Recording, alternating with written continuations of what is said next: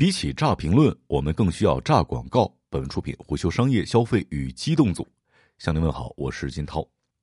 蹲守吃瓜一线的冲浪达人们发现，最近微博悄咪咪的上线了一个新功能。十月二十七号，多位网友表示，新版微博上线了炸毁评论的功能。简单来说，炸毁评论能够将他人评论从自己的屏幕内删除，但其他人依旧可以看到该评论并且互动。即便炸错了，也可以通过评论区取消炸毁，恢复内容。对此，网友自动划分为两个阵营：反对一方认为炸毁评论功能可以说是新型的掩耳盗铃，蒙住自己的双眼，自欺欺人；另一方则认为这是一个不错的功能，看不得别人骂你，又舍不得流量的时候可以使用。眼看网友为此在评论区吵得不可开交，微博官方则下场回应称，该功能主要是为了提升评论区的体验。微博之前在产品层面做了多项设计，以帮助博主管理评论内容，减少言论上的骚扰。但是对于一些语气偏激又不涉及内容安全的评论，现有投诉及拉黑功能并不能满足用户的个性化消费需求。所以，微博近期上线了炸毁评论功能，旨在改善博主及其他用户对评论内容消费的体验。炸毁评论是否鸡肋呢？客观说，发轫之初的微博确实陪伴网友走过了一段黄金岁月。彼时，微博颠覆性的改变着人际交往的模式，催生出一些新的社会组织与动员方式。网友乐于在微博上针对具体问题进行建设性的讨论，微博也能均衡好各个领域的流量分配，从而形成强大的舆论场和群体性意见。源于此，“围观改变中国”的口号一度成为了飘扬在微博阵地的旗帜。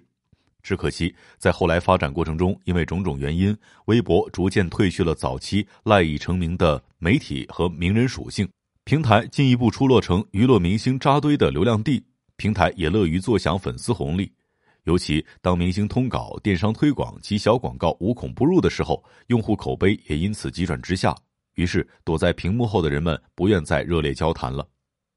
对此，一位不愿具名的野生编剧就对虎嗅吐槽。如今，坐拥名利顶端的明星大 V 在微博中被粉丝奉为榜样。然而，这些榜样依靠人设麻痹着年轻人感知痛苦和危险现状的本能，并且一点点瓦解着年轻粉丝独立思考的能力和表达的能力。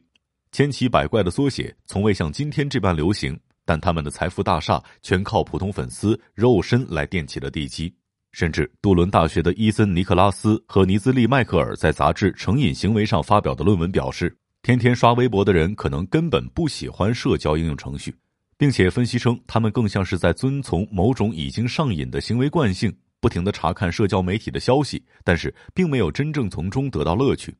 那么，上线炸毁评论这样的新功能能否改善这种情况呢？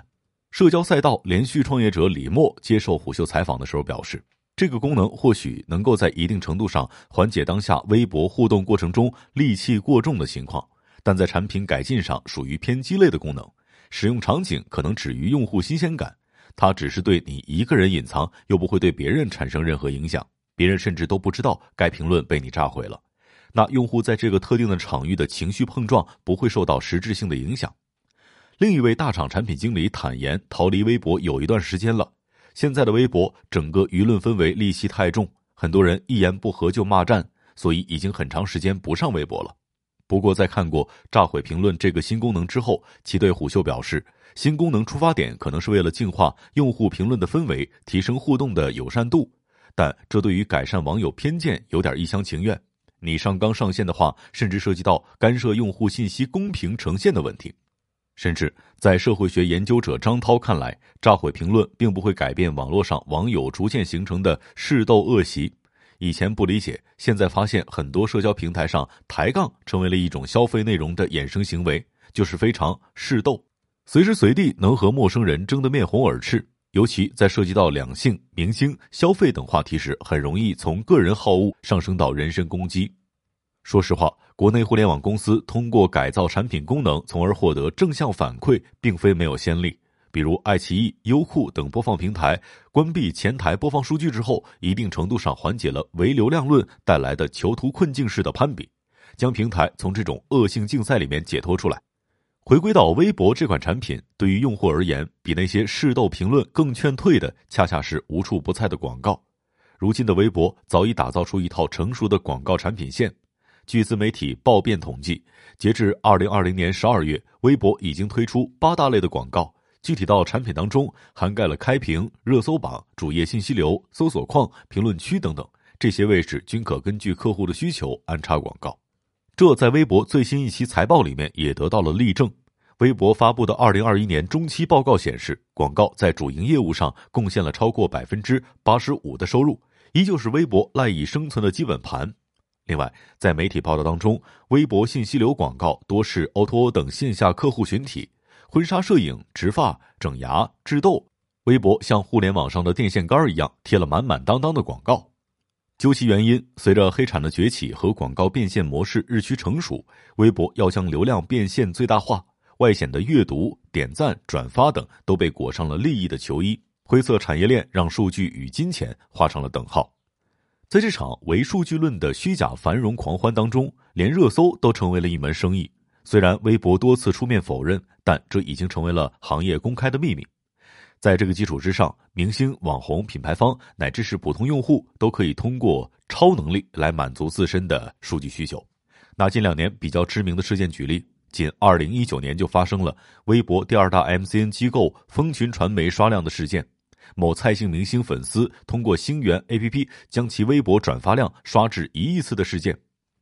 腾讯新闻旗下贵圈亦在一篇微博热搜相关文章当中写道：“无数水军号称是微博出去的程序员，这些人往往通过技术而非运营的手段，通过大批量普通账号频繁刷某个关键词来做热搜，其报价一般只有几万元，比微博官方渠道和广告公司正规的做热搜报价低得多。甚至当平台其他流量入口被广告商分食殆尽之后，评论区自然沦陷为下一个数据维护的重要阵地。”控评变得越来越普遍，高赞评论也变得越来越具有欺骗性，而整个评论区也在经过商业化的倾轧之后，变成了各类小广告扎堆的集散地。对此，一位曾任职于天下秀对接微博广告业务的工作人员此前曾表示，二零一八年以来，微博投放的广告主开始压缩预算，将重心转往抖音等平台，微博在竞争当中只能选择广告产品下沉。接纳愿意投放的广告主，最终吸引到的就包括这些被用户斥责但不适合在抖音、快手上投放的视频，需要图文信息展示的广告。等于说，灰产的反噬加剧了微博优质广告资源的缺失，而婚纱摄影、植发、整牙、治痘等等这样的广告就成为了折中的选择。而且这类广告在微博充沛的娱乐流量滋养之下，构建了一个个的消费陷阱，亦构建了一个流量导向的异化社区。可以说，现在针对微博的大部分吐槽都指向了同一个问题，即对公共资源的分配不均。而微博在自身利益和用户权益之间的抉择，也让许多在去留之间挣扎的网友明白：当你使用一个免费商品的时候，你自己就变成了商品。这和网游里面免费玩家存在的意义，相当于付费玩家的陪玩是一样的道理。鉴于以上的原因，有一位网友在评论区喊出了绝大多数用户的心声。相比上线炸毁评论这样花里胡哨的功能，不如尽快上线一个炸毁广告的功能。商业洞听是虎嗅推出的一档音频节目，精选虎嗅耐听的文章，分享有洞见的商业故事。我是金涛，下期见。